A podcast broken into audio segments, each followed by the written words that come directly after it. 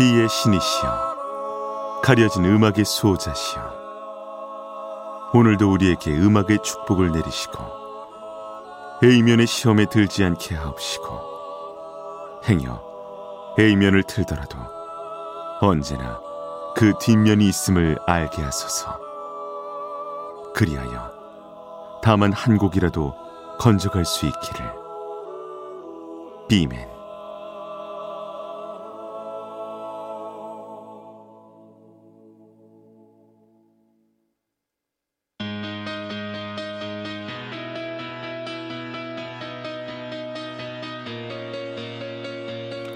배순탁의 비사이드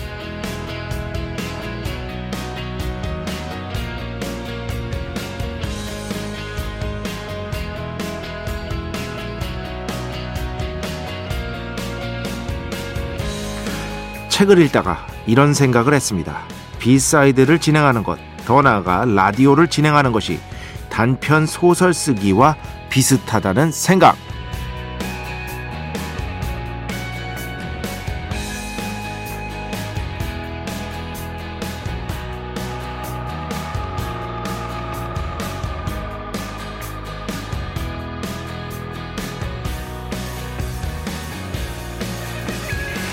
제가 아는 작가는 단편 소설 쓰기의 법칙을 이렇게 설명합니다.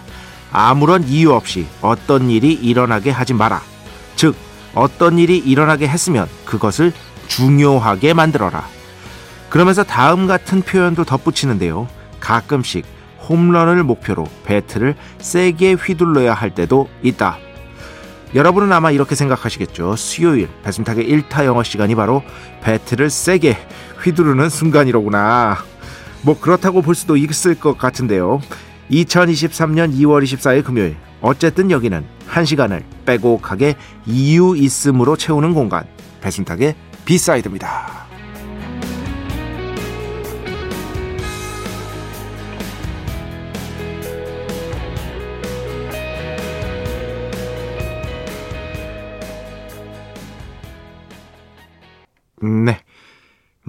실질적으로 토요일이고 여러분 다 어, 일하시는 분들 뭐 기분 좋으실 것 같아서 좀 신나는 곡으로 어, 가져왔습니다. 박진영 Swing Baby 오늘 첫 곡으로 함께 들어봤습니다. 배트를 세게 스윙 말도 안 되는 선곡이죠. 예, 항상 이렇게 말도 안 되는 선곡을 하면서 어, 아까는 한 시간을 빼곡하게 이유 있음으로 채우는 공간이라는 B man의 어떤 우기기 예, 이런 것들에 예, 뭐 B side 청취자 여러분, 신도 여러분의 너른 양해를 구합니다. 그런데 진짜 그래요. 어, 단편 소설 보는 거 재밌잖아요. 그런데 이 단편 소설을 볼 때 이 사건이 왜냐하면 정말 짧은 시간 안에 뭔가를 완결지어야 하니까 지금 이 표현을 작가는 왜 하고 있는 것인가? 아, 라는 것을 끊임없이 되물으면서 보는 게 좋습니다. 최근에 이제 제가 소개해드린 이제 조지 손더스의 책에도 이런 내용이 나오는데요. 조지 손더스입니다. 손더스. 정말로 그 그게 이제 강의 같은 것들을 모아놓은 건데 너무 재밌거든요. 그런 것들을 보면 야 이 뭐 그 어떤 작가가 안 그렇겠습니까만은 정말 이 단편 소설을 쓸 때 이 작가들이 대체 이걸 왜 쓰지 하는 것들도 그 이면을 들여다보면 다 어떤 이유가 있는 것이다. 그런 것들을 추적하는 과정 이런 것들이 저는 너무 재밌더라고요. 관심 있으신 분들은 한번 보시기 바랍니다. 그나저나 배순탁의 B side도 이렇게 참 이유 있음으로 뭔가를 채워야 할 것 같은데 그게 솔직히 그렇게 쉬운 일은 아니다. 하지만 최선을 다하려고 비맨이 매일 노력하고 있는 것이다. 배순탁의 B side 여러분의 이야기 신청곡 받고 있습니다. IMBC 홈페이지 배순탁의 B side 들어오시면 사연과 신청곡 게시판 있고요. 문자, 스마트 라디오, 미니로도 하고 싶은 이야기, 듣고 싶은 노래 보내주시면 됩니다. 인별그램도 있죠. 인별그램 배순탁의 B side 한글, 영어 아무거나 치시면은요. 계정이 하나 나옵니다. 제가 선곡표만 올리고 있는 배순탁의 B side 공식 인별그램 계정으로 DM 받고 있습니다. direct message 댓글로는 받지 않고 있다. DM으로 사연, 신청곡, 고민상담 많이 많이 보내주시기 바랍니다. 일상의 사소한 이야기도 얼마든지 환영합니다. 문자는 샵 8000번, 짧은 건 50원, 긴 건 100원의 정보 이용료가 추가되고요. 미니는 무료입니다. 인별그램도 당연히 무료고요. 참여해주신 분들 중에 저희가 정성스럽게 뽑아서 B의 성수 holy water 비타민 음료, 바이라민 음료 드리겠습니다. 배순탁의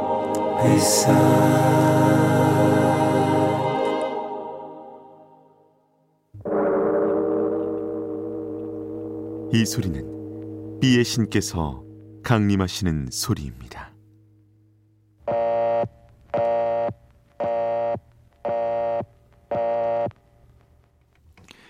비의 신께서 강림하셔서 저 비의 메신저 배순탁, 순탁배, 라이언배, 패션토를 통해 존귀한 음악 가사해 주시는 시간입니다. 비의 곡 시간 매일 코나 자 오늘은 뭐 지난주인가 지지난주에도 들려드렸던 이번에 한국 대중음악상 모던록 부문 후보에 오른 The Bowles의 앨범에서 또 다른 곡을 가져왔습니다. 앨범 제목이 Blast from the Past인데 어, 다른 곡들 들려드렸었잖아요. 오늘은 타이틀곡을 듣겠습니다. 아, 동일한 제목의 타이틀곡으로 가져왔고요.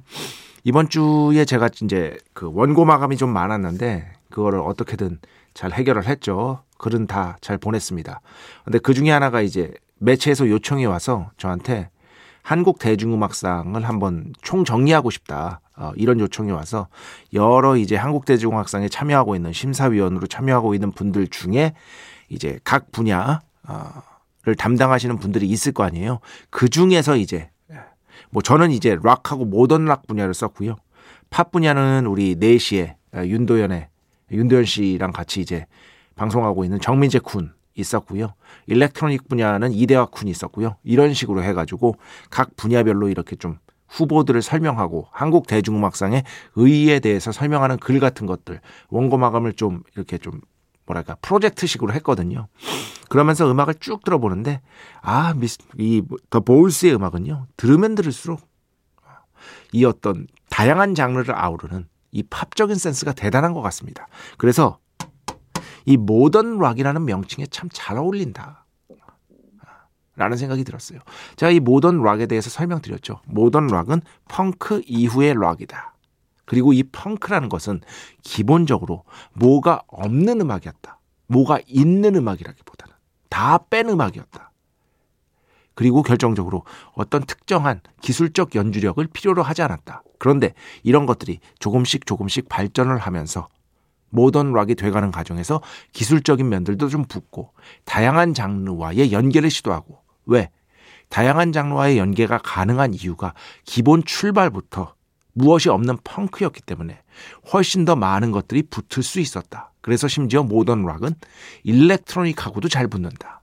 이런 말씀을 드렸을 겁니다. 그 이전에 클래식 락은 어떻죠? 아주 잘 짜여진 형식, 빈틈없는 구성. 그죠? 이런 것들이 주였다면 모던 락은 그 반대가 된다. 변용성이 대단히 뛰어난. 그래서 이것도 모던 락이고 저것도 모던 락이고 그것도 모던 락이에요. 아주 정의하기가 또한 이런 이유로 애매모호해요. 하지만 분명한 어떤 기준점은 있다.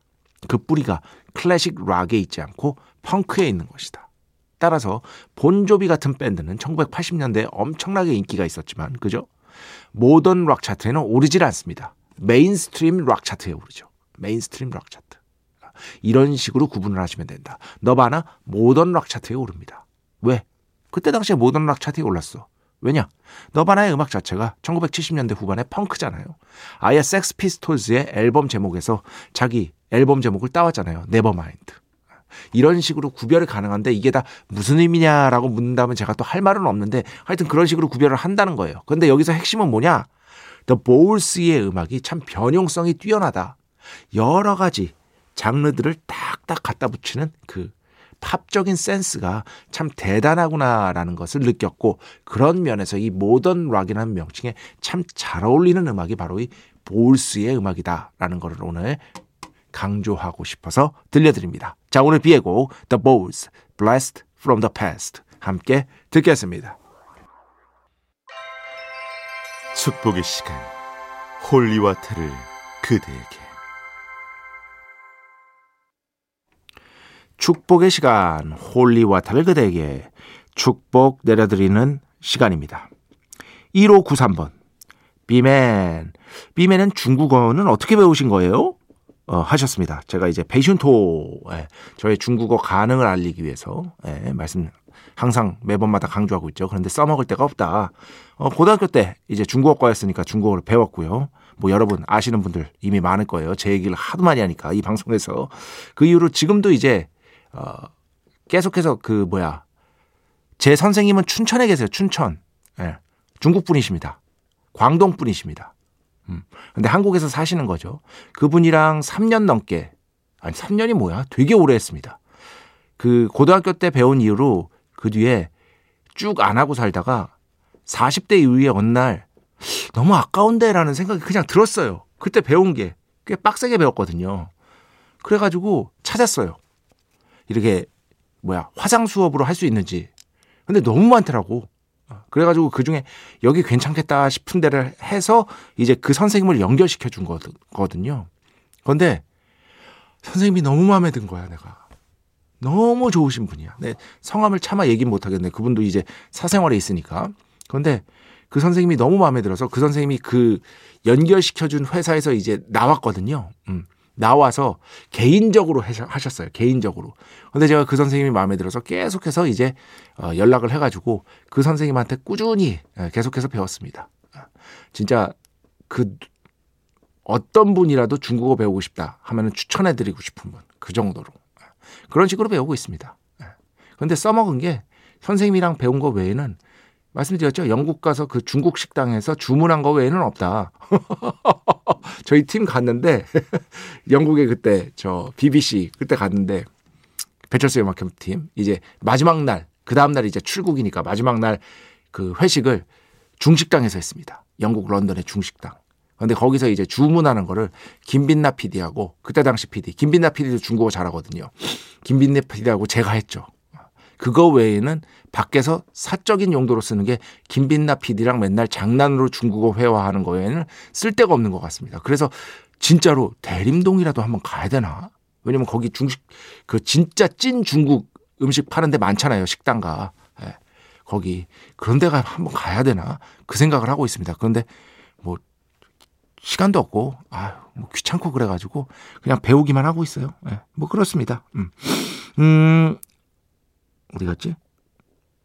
아, 여기. 저도 처음 알았는데, 지난번에 그 오로라 얘기했었잖아요. 오로라. 0735번. 오로라는 캐나다 옐로우 나이프입니다. 저도 아이슬란드 가려다가 3월에 오로라 보러 캐나다로 갑니다. 여기가 유명하대요. 그래서 찾아봤어. 진짜 유명하더라고. 또 보내셨어. 오종, 오정현 씨. 유콘, 옐로우 나이프, 처칠 등 캐나다 북부 지방들이 1년이면 평균 240일 오로라를 볼 수 있다고 합니다. 아, 아니 그러면 확률이 굉장히 높은데요? 그지 않아요? 365일이니까 벌써 3분의 2 정도 되는 거잖아요. 저는 되게 운이 좋아야 보는 볼 수 있는 건 줄 알았는데 어, 이 정도로 꽤 오로라를 볼 수 있는 기회가 어, 확률이 높은 줄은 몰랐습니다. 언젠가는 한번 보고 싶은데 말이죠. 오로라. 어, 여러분도 알아두시기 바랍니다. 캐나다 옐로우 나이프, 유콘, 처칠. 처칠이 뭐, 그 이름인가 봐요. 당연히 사람 이름 아니겠죠. 동네 이름인가 봐요. 이런 데서 오로라를 많이 볼 수 있다고 합니다. 음. 어, 어디 갔지? 어, 여기 있다. 0794번. 영화 소개도 항상 감사드립니다. 저도 어릴 적에 얼른 어른이 되고 싶었고, 그에 따라 훌륭한 일을 하고 싶었던 사람인데 지금은 어른 노릇을 하지도 못하고 그 못하는 그것마저도 지친 사람이라 뭔가 이 영화 보면은 정신을 차리고 느끼는 게 있을 것 같아 좋을 것 같습니다. 매번 좋은 이야기 감사드립니다. 이렇게 말씀을 해주셨는데 이게 Aftersun이라는 영화 얘기잖아요. 제가 스포를 할 수 없으니까 간단하게 말씀드리면 그 아빠와 딸이 튀르키예로 여행을 가는 건데 어른이 되고 싶은 욕망의 한창인 그 딸과 어른 되기, 어른 하기에 너무나 지쳐버린 이 아빠의 여행입니다. 둘이 다르죠, 입장이. 예. 그러면서 참 많은 것들을 느낄 수 있는 그런 영화인데 김세윤 작가도 추천했었고 정말 많은 그러니까 영화 쪽에 이제 추천할 만한 어떤 기회들이 있는 분들이 이 영화를 진짜 거의 대부분 추천을 했거든요. 그리고 다음 소희 같은 영화들. 이런 영화들. 추천을 했는데 참 이런 좋은 영화들 보시는 분이 있다는 것 자체가 참 감사한 일이지만 가끔씩 조금 좀, 좀 슬플 때가 있어요. 어, 무슨 얘기냐면 정말 최선을 다해서 추천하고 한번 보세요. 아니면 이 음악 한번 들어보세요. 너무 좋아요 하는데 사실 그런 것들을 능동적으로 찾고 들어보려고 하고 보려고 하고 이런 분들이요. 음, 생각보다 그렇게 많지 않습니다. B side 청취자 여러분이 그래서 귀한 존재인 거예요. 저 진짜 그렇게 생각합니다. 생각보다 많지 않구나라는 깨달음이 올 때마다 현타가 올 때가 있어요. 그래서 우리 B side 청취자들이 저에게는 참 소중한 것이다. 이거를 꼭 여러분께 오늘 말씀드리고 싶습니다. 자, 음악 두 곡 듣겠습니다. 먼저 파라모 신보가 어, 발표가 됐더라고요. 파라모 신보 이번에 빌보드 앨범 차트 2위까지 갔던데 뭐 국내에선 들을 기회가 거의 없으니까요. This is why 먼저 듣고요. 그 뒤에는요. 방선재 예, 인별그램으로 신청해 주셨어요. 뭐 일본에서 엄청난 인기죠. 아이명, 하루노히 이렇게 두 곡 듣겠습니다.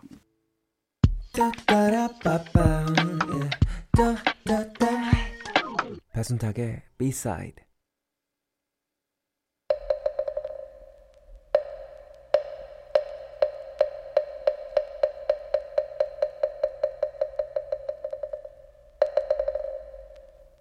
노래가 긴 게 죄는 아니야.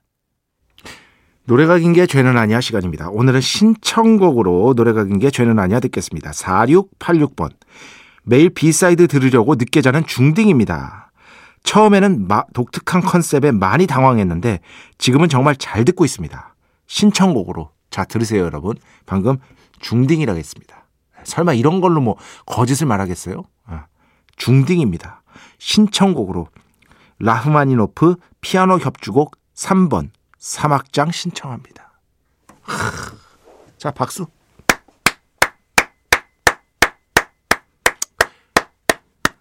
대한민국의 미래가 밝습니다. 아, 대한민국의 미래가 너무 밝아. 아, 그렇지.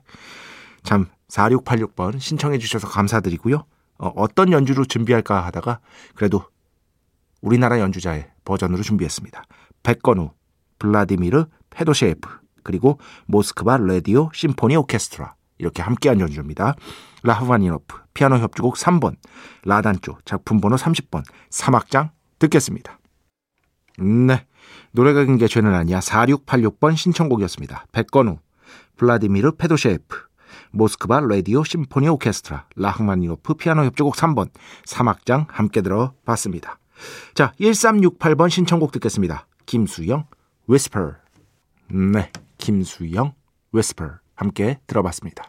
자, 오늘 마지막 곡입니다. 김미영 팀장님이 되게 예전에 신청해 주신 곡이에요. 이제야 들려드립니다.